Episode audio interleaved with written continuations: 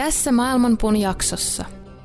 Karhun kohtaaminen siellä unessa aiheuttaa ihan todellista kauhua ja pyrkimys päästä siltä pakoon tai että ei joudu sen syömäksi on todellinen, se on todellinen pyrkimys. Mutta sitten kun se karhu meidät siinä unessa syö ja me herätään hikisenä, että oi kauheeta. Ja sitten me huomataankin, että aha, se olikin vain unta. Eli meillä on niin kuin kaksi todellisuutta.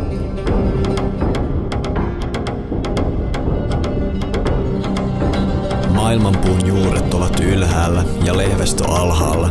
Sen oksat levittäytyvät kaikkialle luonnonvoimien ravitessa niitä.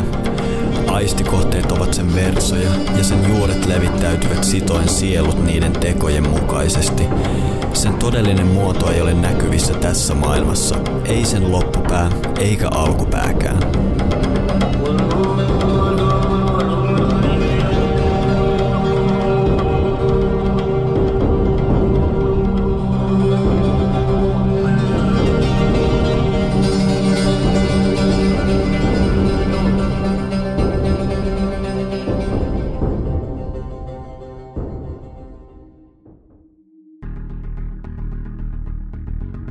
Tervetuloa kuuntelemaan Maailmanpuuta, podcastia, joka tuntee itsensä. Minä olen joogatutkija Matti Rautaniemi ja kanssani studiossa on joogaopettaja Miska Käppi. Jos joogi kohtaa metsässä nälkäisen karhun, yrittääkö hän pelastaa itsensä vai antautuuko hän suosiolla ateriaksi – Ihmisen identiteetti perustuu ajatukseen erillisyydestä. Jokainen luontokappale pyrkii kaikin tavoin säilyttämään oman yksilöllisen olemassaolonsa, oman erillisyytensä. Joogan päämäärä on kuitenkin erillisyydestä vapautuminen, yhtyminen äärettömään. Mitä tämä voisi tarkoittaa käytännössä? Miten joogan harjoitukset muuttavat ihmisen käsitystä itsestään – Millä tavoin uni ja valve muistuttavat toisiaan ja miten norsu kesytetään? Tervetuloa mukaan keskusteluun, joka vie yhteyden ja erillisyyden tuolle puolen. Jos tämän keskustelun päätteeksi tulet siihen tulokseen, että haluat pääsyn lampesi pinnan alle tai kyvyn kouluttaa norsusi, ei huolta, jakson lopuksi ymmärrät mistä puhun. Shakta Joogan opettajan koulutus alkaa jälleen lokakuussa. Opit siinä tantran salaisuudet, traditionaalisen näkövinkkelin joogaan ja Matti Rautaniemi avaa kurssilla joogan historiaa. Saat kaiken lisäksi rajattoman pääsyn joogatunneille, joita pidetään päivittäin niin livenä kuin myös verkon kautta Lisäksi pääset osallistumaan joogakirjallisuuden lukupiireihin ja lukuisiin satsangeihin, joita myös pidetään sekä livenä että verkossa. Jotkut tulevat tälle kurssille vaan siirtyäkseen harjoituksessaan uudelle tasolle, ja tietysti monet tästä koulutuksesta valmistuneet ovat menestyneitä joogaopettajia ympäri Suomea. Koulutuksia järjestetään tänä syksynä ja talvena Helsingissä, Turussa, Porvoossa ja Kuusamossa, eli sinulle sopivan koulutuksen löytäminen ei ole kovin vaikeaa. Lisää voit lukea osoitteesta shakta.fi kautta opettajan koulutus. Ja sitten itse jaksoon Suomen etelärannikolle Porvoon tolkkiseen. Okei, mä aloitan. Mä oon Miska Käppi ja Asana tulos on äärettömyys. Joo. Ö, mielenkiintoinen avaus, Miska, tällä kertaa. Voitko vähän selittää tarkemmin? Voin. Ö, me ollaan muuten saatu viime aikoina paljon hyvää palautetta. Kiitos kaikille. Tämmöistä podcastia tehdessä yksi hienoimpia juttuja on se, että kun me ollaan niin syvässä päässä monesti näitä aiheita, niin sanotaanko, että palaute on vähintäänkin rikasta, voisi sanoa. Sieltä löytyy uskomattoman syviä keloja ja lyhyitä kommentteja ynnä muita, mutta nyt saattoi tulemaan eräs palaute, jossa ö, hiukan päiviteltiin t- tota, meidän taannoista jaksoa, missä me pohdittiin joogan päämääriä ja muita. Taisi olla tämä meidän ö, jakso Toni Dunderfeldin kanssa, eikös niin? Ja äh, tässä ilmeisesti hiukan sarkastisesti ää, laitettiin sadoja suuhun niin tuossa palautteen lopussa ja todettiin, että äh, vähän niin kuin lainausmerkeissä, että mä oon Miska Käppi ja Asana tulos on äärettömyys. Mä oon harkinnut ihan oikeasti, että mä laittaisin käyntikorttiini tänne. No siis joo, joo tämä tosiaan oli erittäin lyhyt ja ytimekäs ää, palaute. Kiitos vaan lähettäjälle. Ja tota, Tämä on mun mielestä oikein hyvä, hyvä slogani sulle jatkoa ajatellen, koska et sä suurin piirtein näin ole sanonut useammankin kerran tässä podcastissa. No kuta kuinkin, kyllä mä nyt noin hieno lauseen voi ottaa nimiini. Ja mun mielestä tuohon sisältyy sellainen hauska ristiriita tai tällainen jännite tähän lauseeseen, koska äh, tämä kirjoittaja, joka siis et ole sinä, eli kuulijoille vielä selväksi, tämä ei ollut Miskan oma näkemys, vaan tämä on ulkopuolisen tarkkailijan ö, ö, Miskalle laatima voimalause. Ja tota, ö, alussa identifioit, minä olen Miska Käppi ja Asanan tulos on äärettömyys. Eli siinä lähdetään siitä äärellisestä ja mennään sinne äärettömään. Tämähän on siis suorastaan hyvin jooginen lause. Kyllä, kyllä. Ja mä luulen, että tuossa tiivistyy hirveittävän paljon siitä, mitä me aiotaan tänään puhua, koska tämä lause esimerkkihenkilö pitää itseään Miska Käppinä. Mm. Mutta sitten hän kuitenkin päätyy tekemään asanoita ja muuttuu äärettömäksi. Ja mitä tämä oikein tarkoittaa? Mä luulen, että tonne päin me ollaan nyt tässä keskustelussa menossa, koska vaikka toi voi kuulostaa tässä ehkä hiukan karkeassa muodossa vähän naurettavalta, niin se on kuitenkin se, mikä tuntuu olevan ihan pääteemoja joogafilosofiassa ja sitä me ajateltiin tänään tarkastella.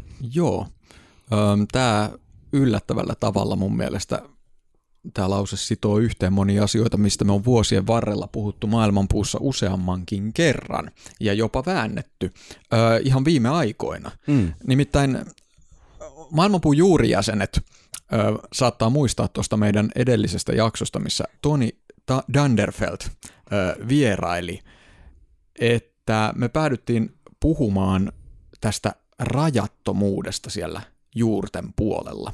Ja nyt tekin, jotka ette juuri jäseniä vielä ole, niin saatte tällaisen ö, salaisuuden kuulla, että tällaisista siellä juurten puolella puhutaan. Okei, kuunnellaanpa pieni näyte viime jakson juuriosiosta, kuinka Matti pohdiskeli rajattomuutta.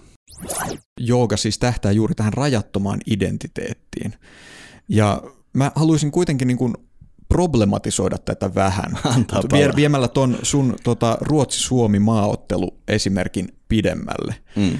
Koska tota, jos me itse syödään, niin me ollaan siitä hyvin iloisia mm-hmm. yleensä.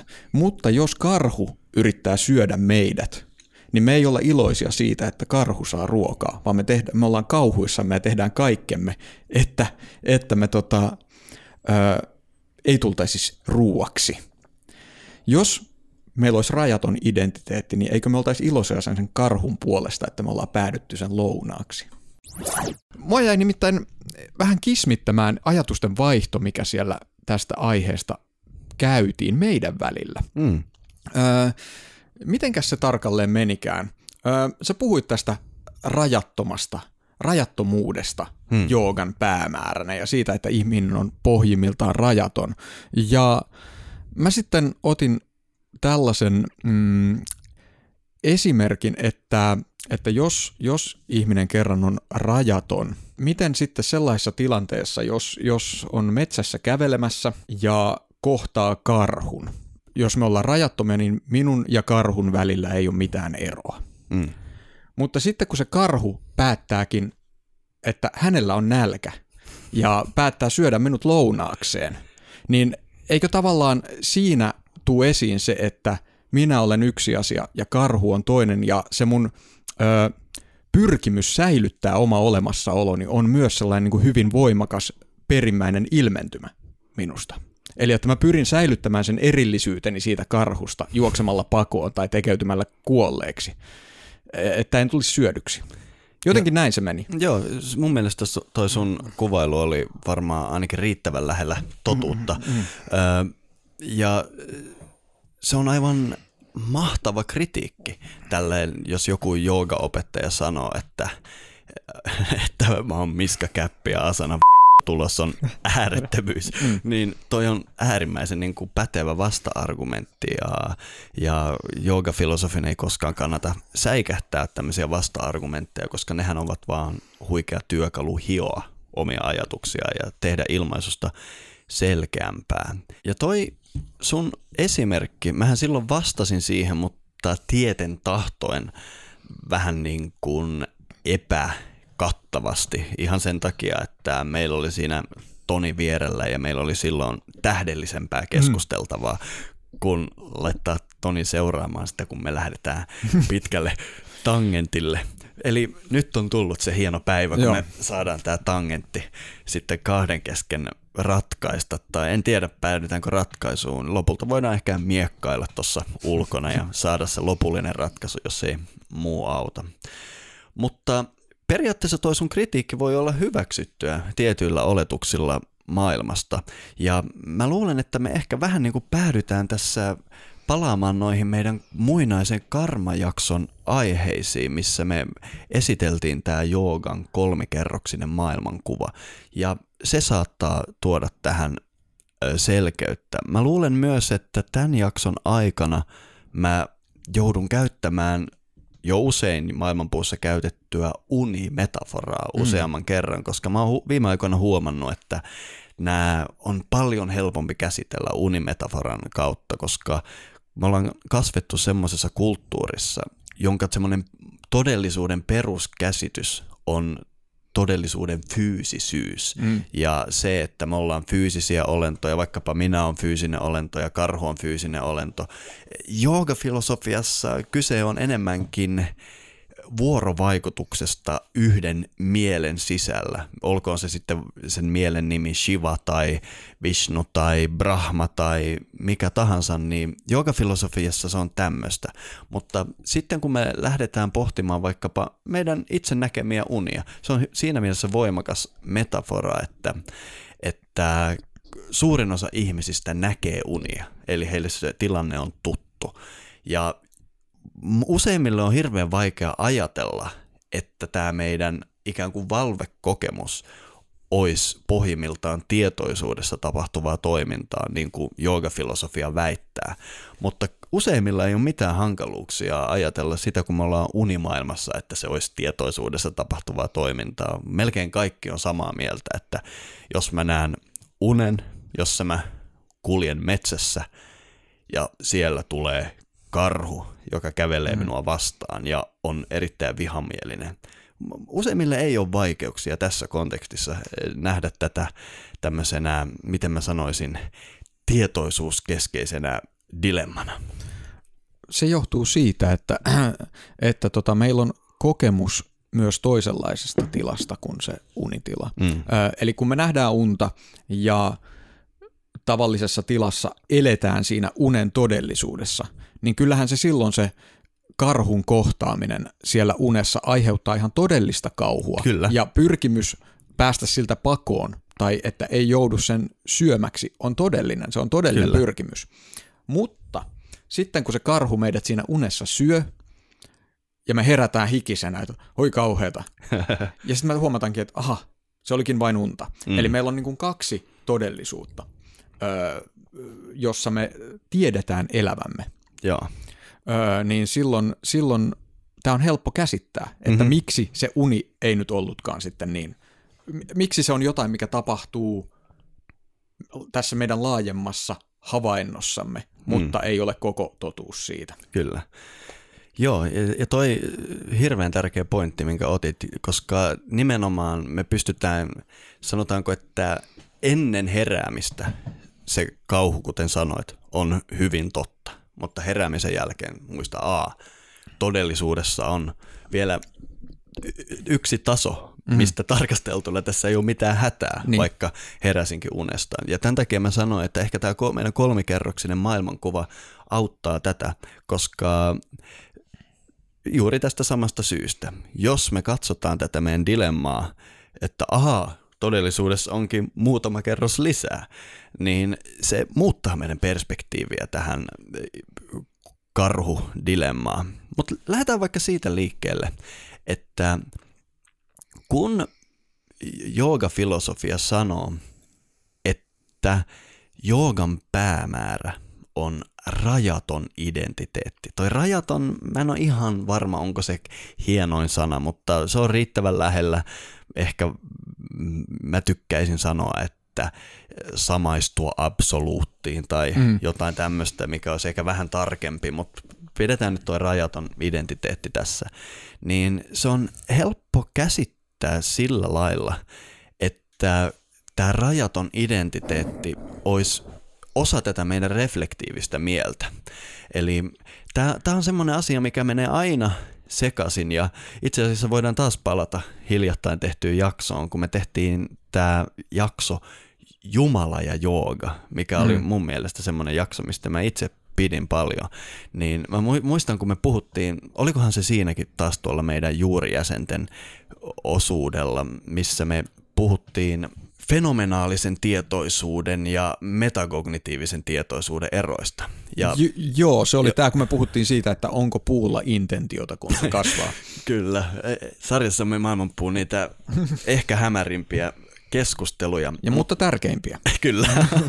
ja siinä mä, niin mulla tuli hy- hyvä, kun en pudonnut lattialle. Mä en siinä ihan jakson keskellä sitä edes ilmailun, mutta siinä niin kuin mulla tapahtui tuommoinen pienoinen valaistuminen. Ihan siitä, että kun me puhuttiin tästä NS-Jumalasta, ja mä esitin väitteen, että mä en usko, että Jumalassa on mitään metakognitiivista, mm. eli tämä tietoisuus, joka on maailmankaikkeus, mm. mä en missään nimessä oleta, että se edes tietää toimivansa. Mm. Niin, niin kuin Schopenhauer, se on vaan niin kuin sokea tahto. Niin, e- eli että, eli että todellisuuden takana ei ole intentionaalinen ö, tietoisuus. Täsmälleen. Mm. Tai intentio sille voi. Mun mielestä toi Schopenhauerin sokea tahto on siinä mielessä mm. hyvä tapa sanoa se, että siinä on intentiota, se tekee, mm. mutta se ei ole puntaroitua se on tavallaan, eh, esimerkiksi me, me kutsutaan luonnonlaeiksi kaikkia säännönmukaisuuksia, mitä maailmankaikkeudessa on. Esimerkiksi painovoima tai kaikkia näitä. Jos me otetaan joogafilosofia vakavasti ja me pidetään maailmankaikkeutena, maailman, maailmankaikkeutta tietoisuutena, niin nämä kaikki luonnonlait ja säännönmukaisuudet on tavallaan sitä sokea tahtoa tekemässä mm. sitä, mitä se nyt tekee. Mm. Ja vähän niin kuin joku alkukantainen olento. Mä oon joskus esimerkiksi seurannut kilpikonnia, ne on tämmöisiä muinaisdinosauruksia, mm. niin koska niissä ei ole mitään metakognitiivista. Se voit oikeastaan melkein aina ennustaa, mitä se tekee. Se, se on hyvin ennustettavaa, tämmöinen mm. puh, puhdas fenomenaalinen tietoisuus toiminnassa. Ja, ja sitten sä sanoit, että sä yllätyit tästä, että mä, mä, mä en pitänyt sitä niin sanottua kosmista mieltä metakognitiivisena. Ja tämä oli mulle suuri valaistus niin kuin mun omasta typeryydestäni, että me ollaan viisi vuotta jauhettu tästä. Mm. Ja mä oon itse asiassa epäonnistunut täysin tämän niin kuin pointin selittämisessä, koska mä oon tässä koko maailmanpuhistoria jauhanut tästä tietoisuuden Joo. ensisijaisuudesta ynnä muusta. Mutta meidän kulttuurissa yhdistetään se niin voimakkaasti, kun me puhutaan tietoisuudesta tämmöisiin tietoisiin metakognitiivisiin tiloihin, että siinä on valtava väärinymmärryksen potentiaali, mitä mä en itse tajunnut. Ja mä olin selittänyt tämä asia aina päin seiniä. Tämä on tosi to, hedelmällinen aihe, koska mulla itselläni, jos mä mietin niin kuin, äh, joogan maailmankuvaa ja tietoisuuslähtöistä äh, suhtautumista äh, olemassaoloon, niin mulle tavallaan siihen siinä tuntuu olevan just olennainen puoli se, että, että tätä kaiken perustaa, absoluuttia, kutsutaan tietoisuudeksi, mm. koska se on ää, mielen kaltainen, ja jolloin siinä on niin kuin intentio ja tahto ja tarkoitus. Mm. Eli että se ei ole tällainen sokea mekaanisen prosessin kaltainen juttu, vaan se on ikään kuin, se tietää mitä se tekee. Mm. Ja sen takia käytetään tällaisia metaforia kuin purusha, ihminen, mm. ja niin edelleen. Se aina kuvataan tällaisena niin kuin orgaanisena olentona, joka luo sitten sen tota, ö, ajatuksen, että se on kuin me. Mm. Eli jo, olento, valtava kosminen olento, joka tekee valtavan kosmisen olennon päivää. Kyllä. E- Eli siinä on niin kuin tietty päämäärä ja tarkoitus Kyllä. ja jopa ehkä suunnitelma. Toi on nyt tietysti he- helppo jälkikäteen ymmärtää, että näin se tietysti on. Ja, ja mä en ole ehkä itsekään huomannut sitä evoluutiota omassa ajattelussa, koska täsmälleen näin mullekin meni aikoinaan, kun joku joogaguru sanoi, että this whole universe is uh, mind consciousness, mm. niin mä ajattelin, että okei, kyllä universumi ajattelee niin kuin meikäläinen ja sillä on päämääriä ynnä muita. Mutta itse asiassa, jos mennään ihan ajatuksen loppuun, niin joogafilosofia ei mun mielestä näin sano, mutta toi Schopenhauerin sokea tahto saattaa olla vähän ehkä liian mekaanista mm. siinä määrin, että mä itse olen taipuvainen ajattelemaan, että kun ihminen, ihmiskunta tuntee tavallaan kaksi eri tietoisuuden muotoa. Tämä fenomenaalinen tietoisuus, eli se määritellään, se kuuluisa Thomas Nagelin artikkeli, miten se meni, mitä on olla lepakko. Joo, miltä tuntuu olla lepakko? Joo, se, siinä, se, se määrittely on nyt yleisesti otettu filosofiassa käyttöön, että fenomenaalisesti tietoinen olento on sitä, että on jotain, millaista on olla se. Mm. Se riittää. Eli, eli todennäköisesti toi puutossa täyttää fenomenaalisen tietoisuuden kriteerit. On oletettavasti jotain, millaista on olla se puu. Ja jokainen ihminen tehdessään arkiaskareita, jossa vaan toimii, eikä edes tiedä toimivansa, ja eikä jälkeenkäteen muista, mitä siinä teki, koska se oli niin arkista. Tuntee tämän tietoisuuden tila. Ja sitten meillä on tietysti tämä metakognitiivinen, itsereflektiivinen. Joskus filosofiassa käytetään tämmöistä kuin access consciousness, eli se mielen osa, mihin meillä on pääsy. Eli se on hirveän hyvä määrittely mun mielestä. Niin, Puhuisit se tässä kohtaa lä- läsnäolosta? Se on ainoa, mikä voi olla läsnä. Niin. Eli sikäli mikäli läsnäolosta on kyse, niin se on ainoastaan tämä metakognitiivinen, joka voi olla läsnä. Ja metakognitiivinen on silleen helppo ymmärtää, että, että jo, kun meillä on kaikkea tiedostamatonta, niin se tiedostamaton ei ole missään piilossa. Se ei ole vaan tämän metakognitiivisen peilin edessä. Se on helppo testata vaikka niin, että, että ajattelepa nyt vasenta isovarvastasi yhtäkkiä sä huomaat, että sä tunnet siellä. Ja sun vasen iso varmasti on tuntenut näitä tuntemuksia koko ajan. Sä vaan mm. tuut tietoiseksi silloin, kun sä siirrät sen siihen johonkin. Ja tätä meidän huomiota voi siirrellä vaikka isovarppaaseen tai hengitykseen, niin kun meditoijat tekee mm. ja kaikki. Mm. Eli ainoa, mikä voi kohdistaa huomionsa yhtään mihinkään, on tämä metakognitiivinen mm. osa meistä. Joo, Joo siis, ja tämä on täsmälleen oikeastaan se osa jolla vaikkapa mindfulnessissa ja tämän tyyppisissä harjoituksissa työskennellään. Nimenomaan. Eli, eli että me voidaan, ö, miten, ikään kuin meillä olisi semmoinen lamppu, jonka valoa me voidaan suunnata. Ö, me voidaan toimia sillä, että se ei käytännössä ole päällä. Joo. Eli asiat, mitä me tehdään mekaanisesti tai kun me ollaan uppoutuneena ajatuksimme ja tehdään, tiskataan tiskejä tai jotain tällaista. Mm. Eli ikään kuin me ei olla oikein missään silloin. Kyllä. Ja tai sitten me voidaan tehdä nämä kaikki samat asiat niin, että se lamppu valaisee meidän koko mm. kehon ja kaikki aistit, jolloin me ollaan ikään kuin meidän kielessä sanotaan tietoisempia kaikesta. Mm. Ja tässä on yksi pointti, jonka mä haluan nostaa tästä esiin, vaikka se menee vähän sivuun meidän aiheesta. Nimittäin tämä lamppu, jonka voi suunnata isovarpaaseensa mm. samalla kun juo kahvia tai näin, niin se ei ole sinänsä ajattelua, mm. vaan se on jonkunla, siis mä, mulle se on, tai mun määritelmä siinä on, että se on lähempänä aistimista. Mä ymmärrän, miksi sä valitsit ton lampun esimerkiksi, mutta mä haluan vähän toppuutella tota metaforaa, koska mäkin ajattelin joskus niin, että se tietoisen mielen kohdistaminen on just niin kuin lampulla valaisemista ja sitä kautta suunnaton määrä ihmisiä maailmassa yrittää saada ikään kuin koko kehonsa ja koko maailman tämän tietoisuuden kohdentumisen alle. Mutta mä en ollenkaan enää usko, että metakognitiivinen mieli toimii tolla lailla. Mä oon huomannut, että peili paremminkin kuin lamppu on paljon parempi metafora, rehellisempi ja todenmukaisempi metafora tästä kognit- metakognitiivisesta mielestä.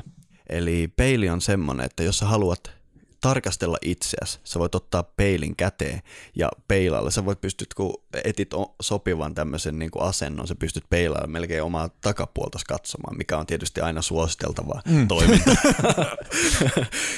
ja, ja se peili toimii hauskasti, eli esimerkiksi mä voin olla tietoinen mun vasemmasta öö, pottuvarpaasta. Mm. Mutta mä voin ottaa toisen peili ja olla tietoinen siitä, että mä oon tietoinen mun vasemmasta pottuvarpaasta. Mm. Mä ottaa kolmannen peili ja olla tietoinen siitä, että mä oon tietoinen siitä, että mä oon tietoinen mun vasemmasta pottuvarpaasta. Eli tämä peili, sitä voi laittaa vaikka kuinka paljon. Eli, mm. eli toi on semmoinen pieni osa meidän mieltä. Ja mä oon itse määritellyt tällä lailla usein, että modernit henkiset harjoitteet yleensä – työskentelee tämän peilin kanssa, tai vähintäänkin pitää sitä melkein ensisijaisena. Ja, ja muinaiset ö, harjoitteet enemmänkin työskentelee sen kanssa, mitä se peili voi peilailla. Mutta tämä ehkä vaatii vähän, vähän avaamista. Eli se, mitä me kutsutaan arkipuheessamme tietoisuudeksi, on tämä tällainen, se on tämä peili. Kyllä. Ja se on siis se, mikä ikään kuin voi heijastaa tai valaista mitä tahansa. Kyllä. Öö, kokemuksen tai havainnon osaa. Mm.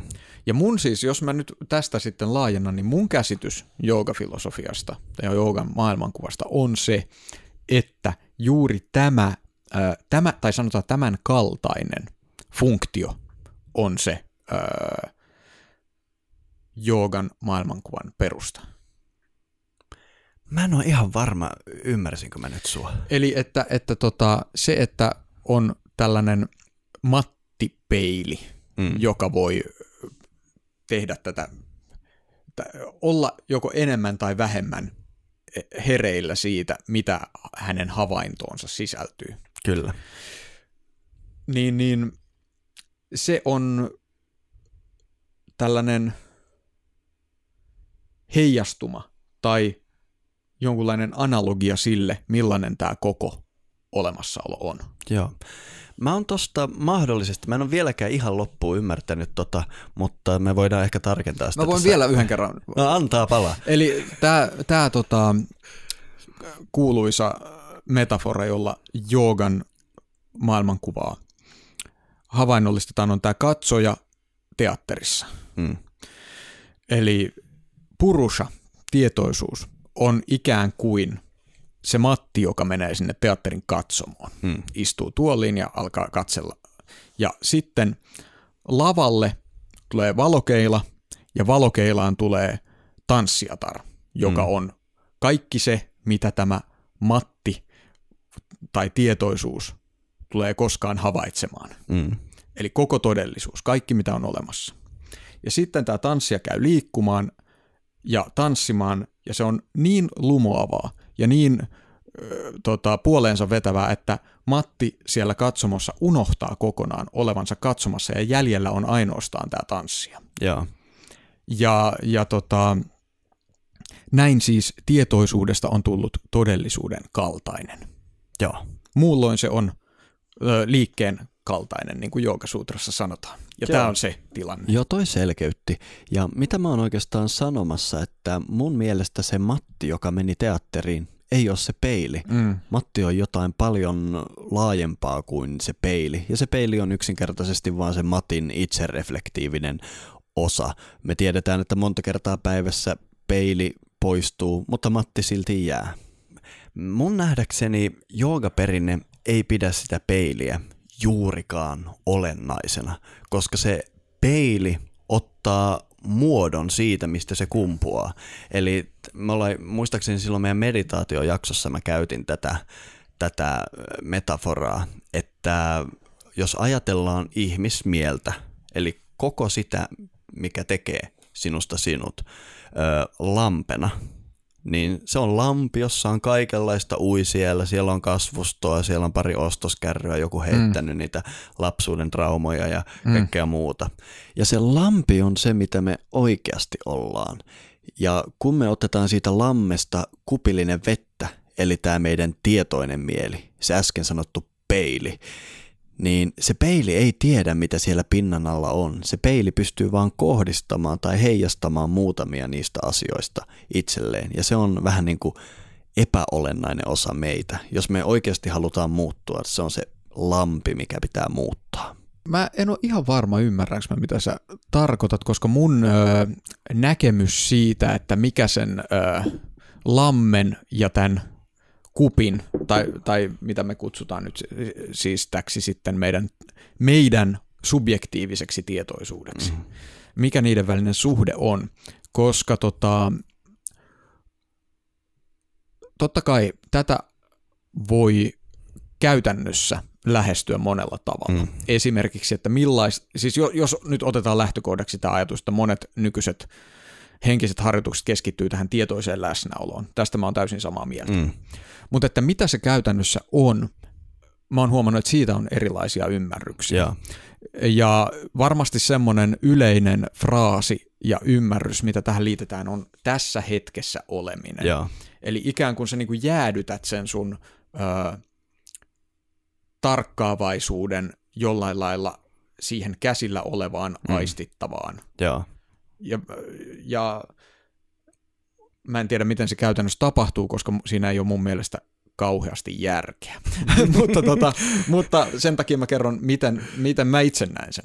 Eli tota, nimittäin mulle itselle tämän tyyppinen lähestymistapa ja mistä, mistä kumpuaa sitten mun ymmärrys laajemmin siitä, miten jo, mistä joogassa on kyse, on sitä, että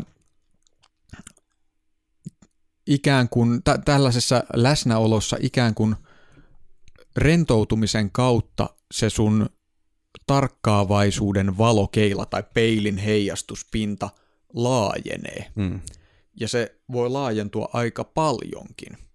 Ja ikä, äh, ehkä jos me otetaan mukaan toi sun lampi ja kuppi, niin myös silloin se kuppi muuttuu aivan todella paljon isommaksi, mutta mm-hmm. ei suinkaan painavammaksi kantaa.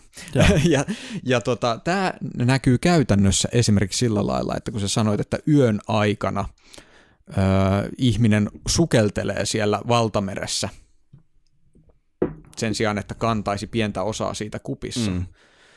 niin itse asiassa tota, tämän tyyppinen läsnäolo vaikuttaa esimerkiksi niin, että se linkki sen päivittäisen rannalla kävelyn ja öisen sukeltelun välillä alkaa vahvistua. Mm. Esimerkiksi niin, että selkounet alkaa ö, olla normaali kokemus. Eli että silloin kun sä oot unessa ja kohtaat sen karhun unessa, niin sä et saatat säikähtää, mutta muistatkin, että no mutta tämä on tuttu juttu. Mm-hmm. Me, me ollaan tavattu ennenkin ja mun ei tarvitse pelätä tätä karhua ja sitten voitte vaikka pelata korttia sen kanssa tai mitä tahansa. Ja toinen on se, että, että sitten kun sä oot valvetilassa, niin jollain lailla esimerkiksi muistot unista ja sellaiset asiat onkin ikään kuin lähellä. Joo. Ja samalla tavalla se koskee myös sun omaa elämänhistoriaa ja näitä kaiken maailman varjoja ja torjuttuja juttuja. Eli ne Joo. kaikki vähän niin kuin tuntuu liikkuvan siinä sun tarkkaavaisuuden rajamailla. Niin, on ns. saatavilla, niin. eikä mm. niitä, koska niitähän pelätään, koska ei ole ihan varma, mitä siellä on. Mm. Niin, eli, ja tämä on mun kokemus tämän tyyppistä. Eli ikään kuin se sun linkki sinne tie, tietoisen lainausmerkeissä ja tiedostamattoman välillä alkaa vahvistua. Mä oon paljosta samaa mieltä tossa ja ehkä mä nyt muutan tota lampimetaforaa pikkasen ja varastan kovasti arvostamaltani psykologilta Jonathan Haidilta sen metaforan, mitä hän käyttää. Eli Jonathan Hyde käyttää ihan samanlaista, mutta hän puhuu norsusta ja sen ratsastajasta. Mm-hmm. Eli tämä mun lampi olisi tässä tämä norsu ja kuppi tai peili on sitten se ratsastaja. Ja, ja kaikki tietää, miten no, isoja ja vahvoja ja joskus väkivaltaisia norsut ovat. jos norsulla ratsastaa, niin monet norsuratsastajat pystyy päättämään, minne se norsu menee. Mutta jos käy niin, että sulla on pahasisunen norsu, niin homma on niin, että jos pahasisunen norsu päättää mennä johonkin, niin sä oot matkustaja. Mm. Sä et voi tehdä mitään. Ja nämä on nämä Jonathan Haitin tietoisen mielen ja tiedostamattoman mielen ö, metaforat. Ja toi, mistä sä puhuit, on tässä sitä, että me ikään kuin koulutetaan se ratsastaja, ei pelkästään supertaitavaksi ratsastajaksi, vaan sä sanoit, että jopa se yhteys mm. sen tiedostamatta ja tietoimisen välin, välillä kasvaa. Eli toisin sanoen se ratsastaja tietää tämän luonnevikaisen norsun toimintamalli, se ymmärtää sitä, mm. se tietää siitä jo paljon. Eli toisin sanoen, vaikka ratsastaa luonnevikaisella norsulla. Ratsastaja on, me puhutaan nyt ns. tietoisuuden taidoista, eli mm, mulle mm. mindfulness on sitä, että opitaan vaan tarkkailemaan mm. ilman toimintaa. Mm. Eli tavallaan niin kuin tullaan spesialisteiksi oman mielen toiminnan kanssa ja sen, että pystyy olemaan reagoimatta, jos ei ole tarve reagoida. Mm-hmm. Eli se on tätä niin kuin norsun koulutus, äh, anteeksi, ratsastajan koulutusta. Mm. Ja mä en missään nimessä ole sitä vastaan. Onhan totta kai järkevää kouluttaa se ratsastaja. Mä kuitenkin väitän, että valtaosa joogaharjoitteista, mitä tuolta muinaisuudesta välittyy, on ennen kaikkea norsun koulutusohjelmia. Eli se idea on siinä, että tehdään niin naurettava hyvin koulutettu norsu, että jopa ensikertalainen ratsastaja saa sen norsun kulkemaan kutakuinkin minne vaan. Hmm. Eli tavallaan nämä perinteet ei missään nimessä sulje pois näitä ratsastajan koulutustaitoja, niin kuin tiedetään, mutta sanotaanko näin, että jos on pakko päättää, että kumman on tärkeää olla hyvin koulutettu norsun vai ratsastajan, niin tämä muinainen maailmankuva painottaa sitä norsua, koska silloin toi ratsastajan duuni, vaikka se olisi mestari, on helpompi. Mä ymmärrän tämän. Tämä on, ja tämä on mun mielestä tuiki tärkeä eronteko. Ja, ja hyvin valaseva sekä mulle että varmasti, varmasti meidän kuulijoille. Ö, mutta mikä mulle henkilökohtaisesti tässä nousee, niin kuin mä nyt ymmärrän, miten sä selität, että et mistä on kyse. Ja toi norsun metafora on huomattavasti hyödyllisempi kuin se lampin metafora. mutta tota, ö, ö, se, mikä kysymys tässä herää, että että ö, jos ajatellaan, että sellaisena kuin me ollaan, mm. ennen kuin me on ryhdytty kouluttamaan norsuja, kun me kävellään, tai kuka tahansa kävelee se kuppi, tie, kuppi lammen vettä kädessä. Se on Joo. siis meidän normaali tila. Ö, niin, eikö se, mistä on lähdettävä liikkeelle, kun me halutaan sitten oppia oppia elämään sen norsun kanssa. Mm. Niin eikö meidän ole lähdettävä liikkeelle siitä ratsasta? Mä luulen, että tämä on enemmän kulttuurillinen asia ja silleen niin kuin nykymaailmassahan me ollaan semmoisessa tilanteessa, että suurin osa ratsastajista ei edes osaa nousta norsun selkää, eli ehkä siitä on hyvä lähteä liikkeelle. Mutta muinaisessa maailmassa se ei mennyt ollenkaan näin. Mä luulen, että se, mitä me kutsutaan ratsastajan koulutukseksi, oli siellä enemmänkin, mitä me nykyään kutsutaan kasvatukseksi, se, mitä, mi, miten lapsi kasvatetaan. Ja sitten varhaisaikuisuudessa, kun näissä viisausperinteissä vihitään tietoon, niin oletetaan, että se ratsastaja on jo ihan kuosissa ja tätä mä pidän todennäköisenä syynä siihen, että tämä viisausperinteiden materiaali näyttää olevan lähes täysin kohdistettu sille norsulle. Mä en ole tästä, mä ymmärrän tämän ajatuksen, että, että tota, ja totta kai siis käsitys siitä, mitä me ollaan, meidän käsitys siitä, mitä me ollaan, on pitkälti viimeisen 200 vuoden tuotetta. Tä, mm. tästä mä oon ihan samaa mieltä.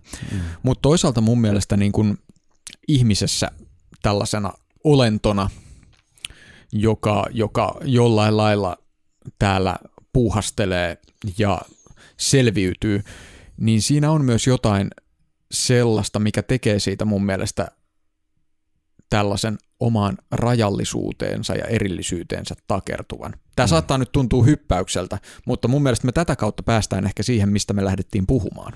Eli Joo. siihen, että mikä on tämän ihmisen rajallisuuden ja rajattomuuden suhde, koska toi mistä sä puhut, Mm. Se, että ihmisen ei tarvitse kouluttaa omaa tietoista puoltaan, koska se tulee ikään kuin annettuna. Öö, ja tämä tietoinen puolihan on se rajallinen puoli meistä mun mielestä, Mm. voisi sanoa. Se on, se, on, näin? se, on, se on ainoa osa meistä, jolle edes konsepti rajallinen tarkoittaa jotain. Toisaalta sitten öö, suuri osa meidän kehollisuudesta on Mm. meille tiedostamatonta, mm. mutta mun mielestä keho on se kuitenkin se rajallisuuden niin kuin voimakkain ilmentymä. No sehän riippuu pelkästään sun norsusta. Koulutetulle joogille, jolla, jonka norsu näkee, ma- eli se koko tiedostamaton prosessi, joka rakentaa todellisuuden. Koulutetulle joogille keho ei ole rajallisuuden ilmentymä vai jotain muuta, mutta tietysti useimmille nykyihmisille, varmaan valtaosalle kuulijoista, toi konsepti ei käy järkeen, koska se riippuu siitä, miten se norsu on koulutettu. Ja tästähän me lähdettiin tähän jaksoon liikkeelle, että moi mä oon Miska Käppi ja Asana johtaa äärettömään.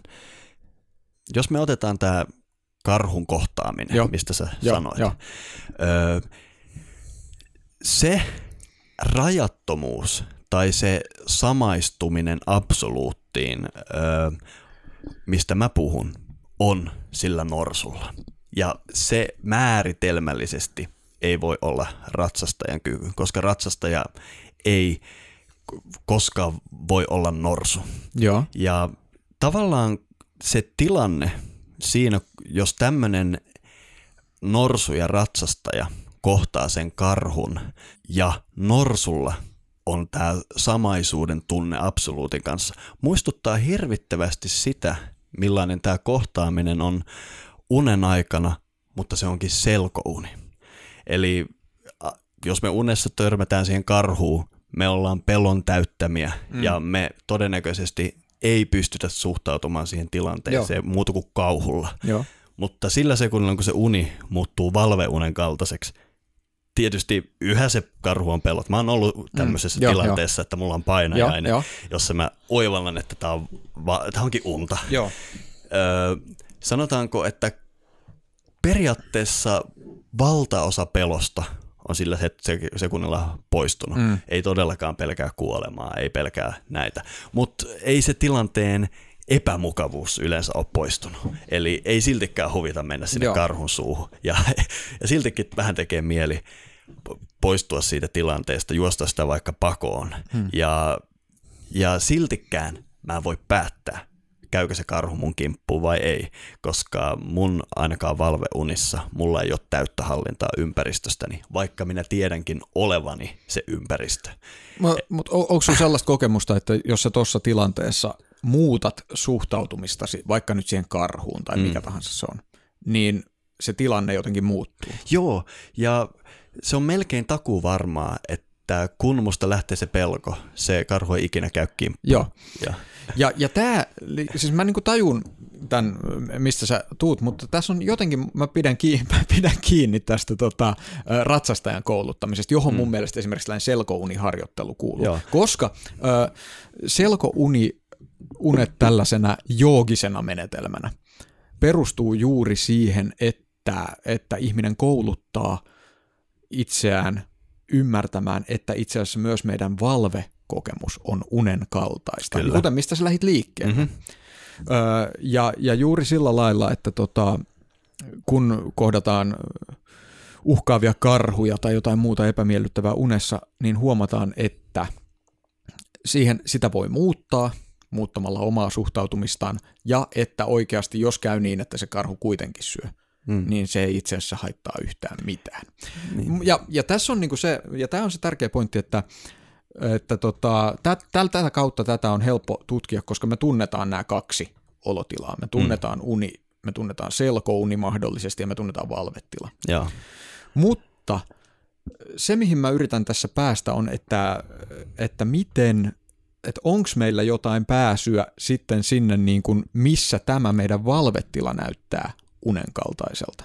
Öö, se on täsmälleen identtinen tämän unessa kohdatun karhun kanssa. Eli kuvitellaan, että sulla on pitkäaikainen joogaharjoitus, vaikka ei tarvitse olla joogaharjoitus, kaikki maailman perinteet on keksinyt tämän. Ja sulla on kyky kouluttaa sitä sun elefanttia. Sä oot oppinut kielen, millä elef- mitä elefantti puhuu. Voimme paljastaa, että se on mytologinen kieli. Joo. Eli sulla on kokonainen kieli, jolla sä osaat kouluttaa sitä elefanttia. Ja jonain päivänä käy niin, että sä kohtaat karhun metsässä ja sä oot päätynyt sen karhu ja, äitikarhu ja pentujen väliin. Ja se on hyvin ei-toivottu tilanne. Mm. Sun elefantti, se tiedostamaton mieli, se lampi, ymmärtää tilanteen. Sinä olet tuo karhu, sinä olet sinä. Se karhu on samalla lailla saman mielen tuotosta kuin se, millä sä aistit, kun unessakin se mm. karhu on itse asiassa sen saman mielen luomusta. Öö, miten tuossa todennäköisesti käy?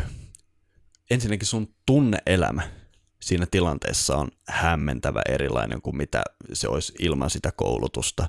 Sä todennäköisesti et panikoi, sä suhtaudut siihen tilanteeseen todennäköisesti vakavasti, mutta et kauhulla.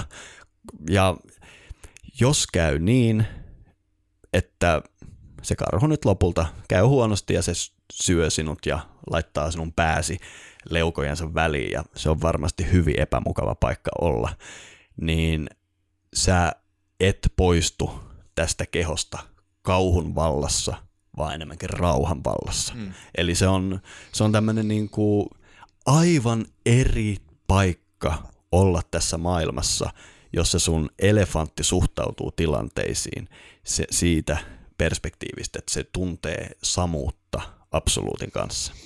Joo, ja tää, tää, tää, mä ymmärrän tämän, ja tämähän on tuttu juttu mistä tahansa jooga. jooga.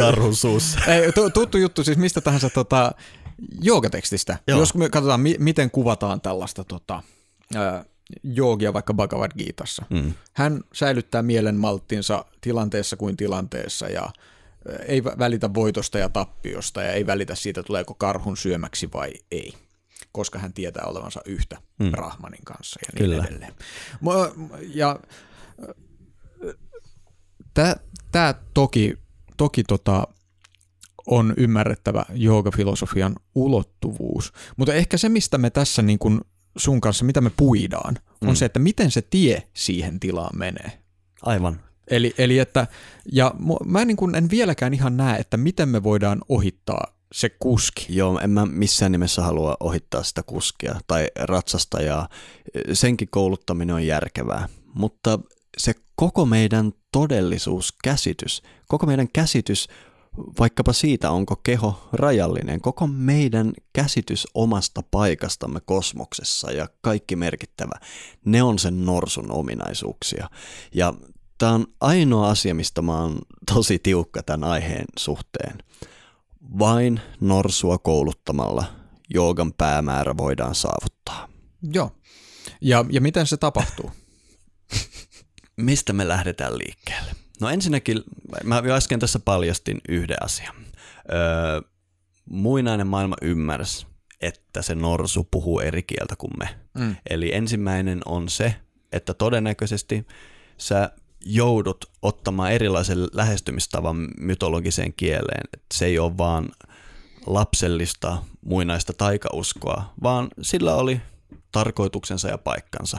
Ja jonkunlainen mytologisen kielen hyödyntäminen, esimerkiksi sen, miten maailman viisausperinteet sitä hyödyntää, on ihan hyvä. Esimerkiksi siinä viisausperinteessä, missä mä opiskelen aamulla herätessä, lausutaan mm-hmm. oma identiteetti ääneen tarkalla datalla, joku sä oot sen tehnyt joku tuhat kertaa, niin se norsuki alkaa niin kuin tuumailla, että joo joo, aham devi nachani asmi brahman.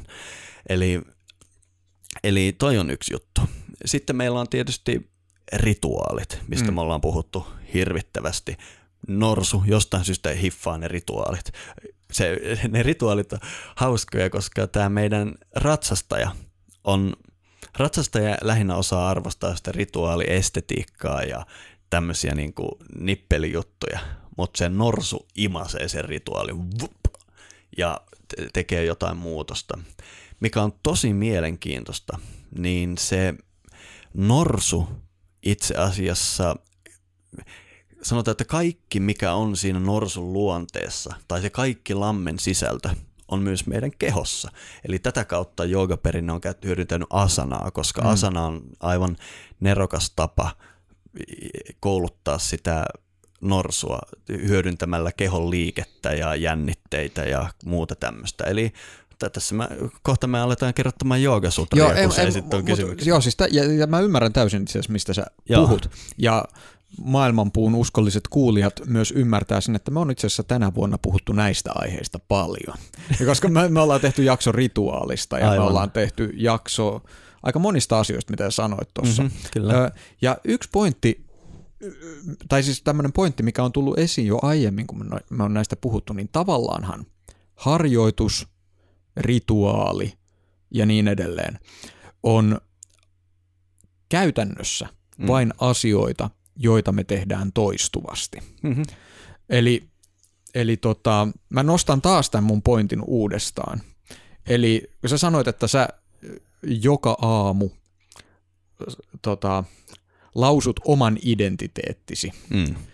ja su, sulla on tämä teidän koulukunnan mantra, jonka mm. sä lausut. Yhtä hyvin, vaikka ai- otetaan nyt minut tällaiseksi ö, hypoteettiseksi esimerkiksi, että mä voisin myös herätä aamulla ja sanoa, että minä olen Matti Rautaniemi, Maailmanpuu-podcastin toinen isäntä, joka tykkää Zetset-topista ja, ja tota, kahvista ja nä, nä- näin päin Joo. pois.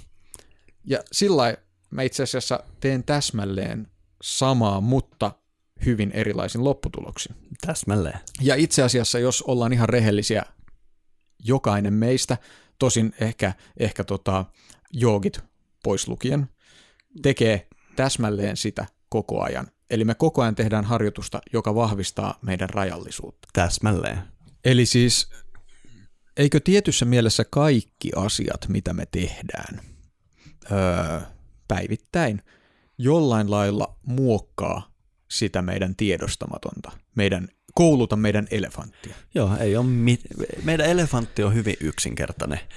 Kaikki, mitä teet, elefantti laittaa sinut todennäköisemmin tekemään sitä jaksos, jatkossakin. Joo. Joo, ja tää, tämä on, tää on mun mielestä joogan ytimessä tämä toteamus. Sano muuta.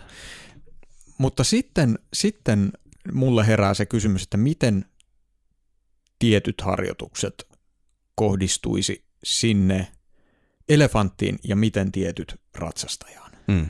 Se on mulle semmoinen ehkä niin kuin iso kysymys tässä. No, äh, hyvä esimerkki. O- olkoon mindfulness-harjoittelu. Mm. Mindfulness-harjoittelu, sanotaan, että mulla on siitä aika hyvin kokemusta. Voi sanoa, että kaksi vuotta Mm. päivittäistä vipassana meditaatiota, lähes päivittäistä, luulisi tekevän jotain.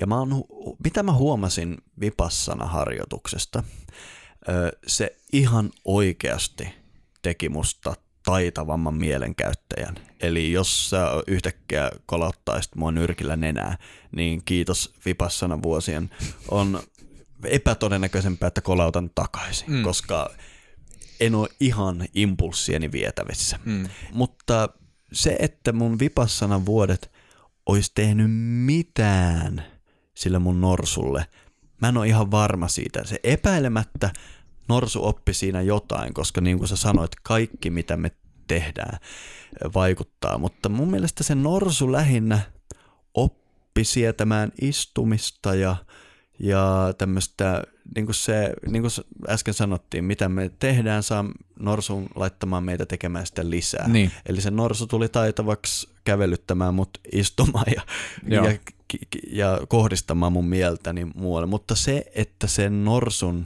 ikään kuin ohjelmakoodi, mm. Tapa hahmottaa todellisuutta olisi muuttunut, niin ainakaan mun kohdalla mä en ole huomannut sitä. Joo, joo. Mut, eli sitten tavallaan erilaiset harjoitukset tai ehkä erilainen lähestymistapa harjoittamiseen saa sen norsun oivaltamaan olevansa öö, perimmäinen norsu. Joo, siis ne, ne, jokainen jooginen metodi, jonka mä oon oppinut, jolla mä voin itse, niin kuin mä voin ainakin antaa miskan takuun, että ainakin mulle se toimi ja se teki jotain sen norsun todellisuuskäsitykselle.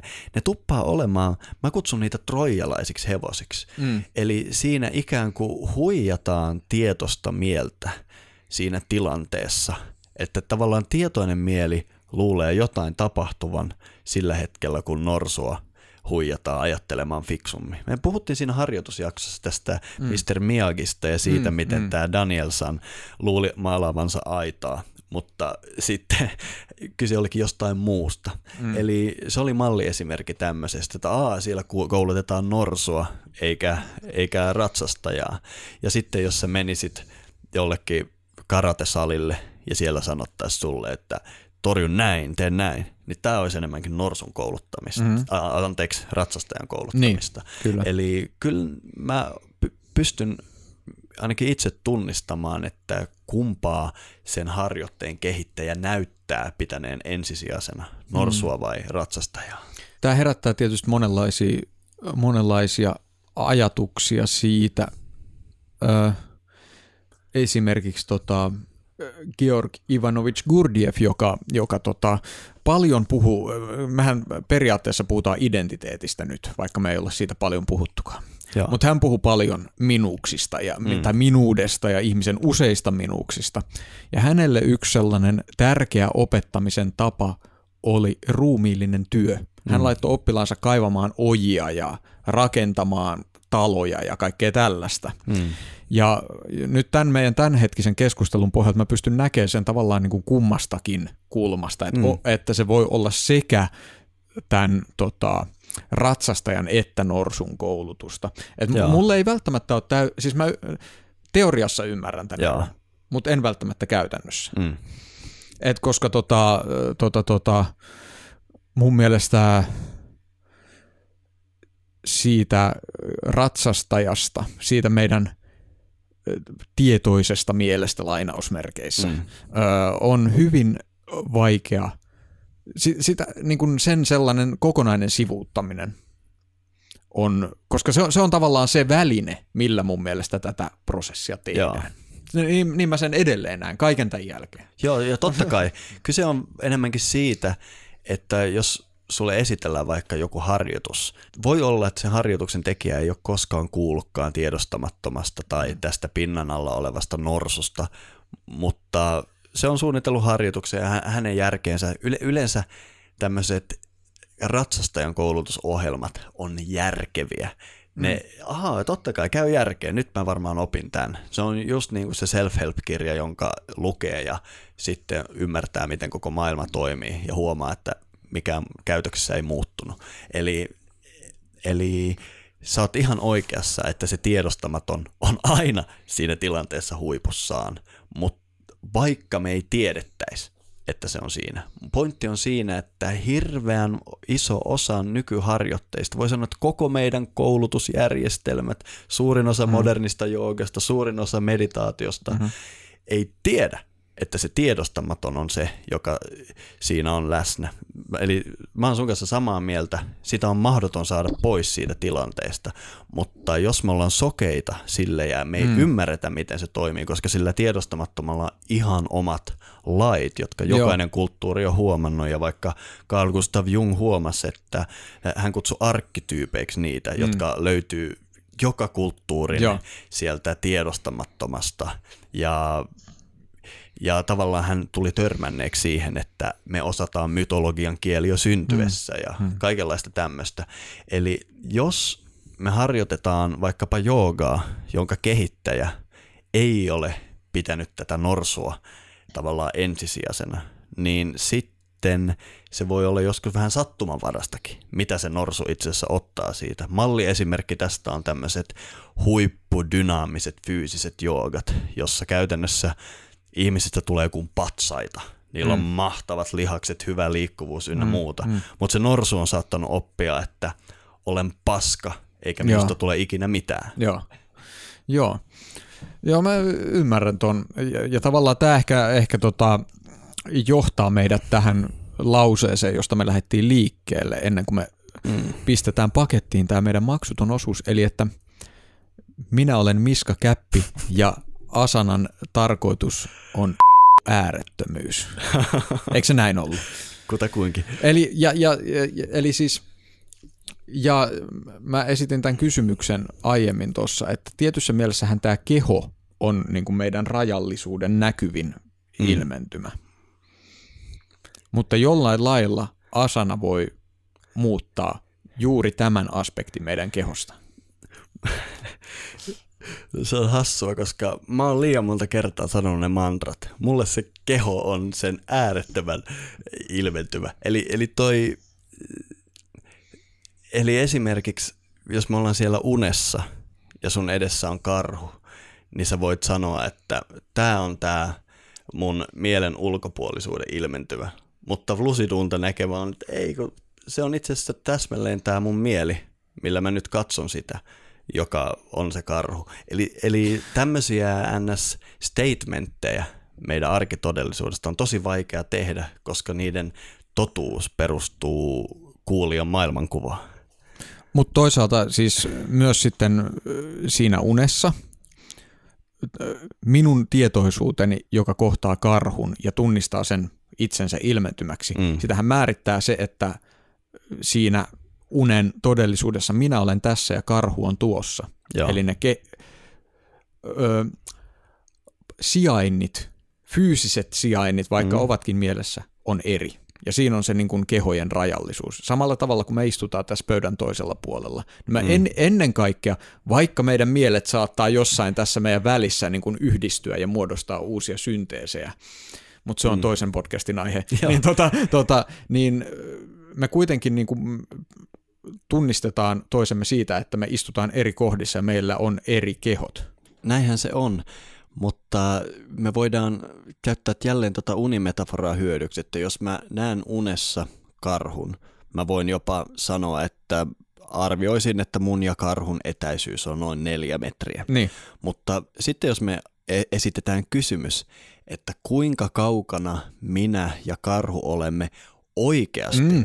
Unessa se näyttää neljältä metriltä, mutta oikeasti me tiedetään, että sekä minä että karhu olemme itse asiassa yhden mielen uneksion tuotosta ja meidän etäisyyttä ei todellisuudessa voi määritellä, on kyse niin sanotusti ei-lokaalista asiasta. Ja eräs henkilö, jota mä arvostan ihan valtavasti, on Kalifornian yliopiston kognitiivisten tieteiden professori Donald Hoffman. Ja mä luulen, että hänen työnsä tulee tässä aivan korvaamattomaksi, koska se on, koska hän on selittänyt tämän koko homman käyttämällä tällaista ö, vertauskuvaa, että se, miten meidän aistit välittää asioita todellisuudessa, nyt ollaan siis tässä meidän valvetodellisuudessa, ei unessa, vaikka kummankin kohdalla se on yhtä totta, niin se on ikään kuin käyttöjärjestelmä tai käyttöliittymä. Ja hän käyttää tämmöistä vertauskuvaa, että kun vaikkapa jotain tapahtuu tässä meidän todellisuudessa, sanotaan näin, että karhu kävelee mun luo. Se on vähän niin kuin sama asia kuin jos sä tietokoneellasi siirrät ikonin työpöydältä roskakoriin. Näyttää siltä, että karhu on kulkenut tietyn matkan ja muuttanut paikkaansa ja näyttää siltä, että tietokoneen ikoni on lähtenyt liikkumaan työpöydältä ja matkustanut roskakoriin, mutta se on vaan sen käyttöliittymän ominaisuus.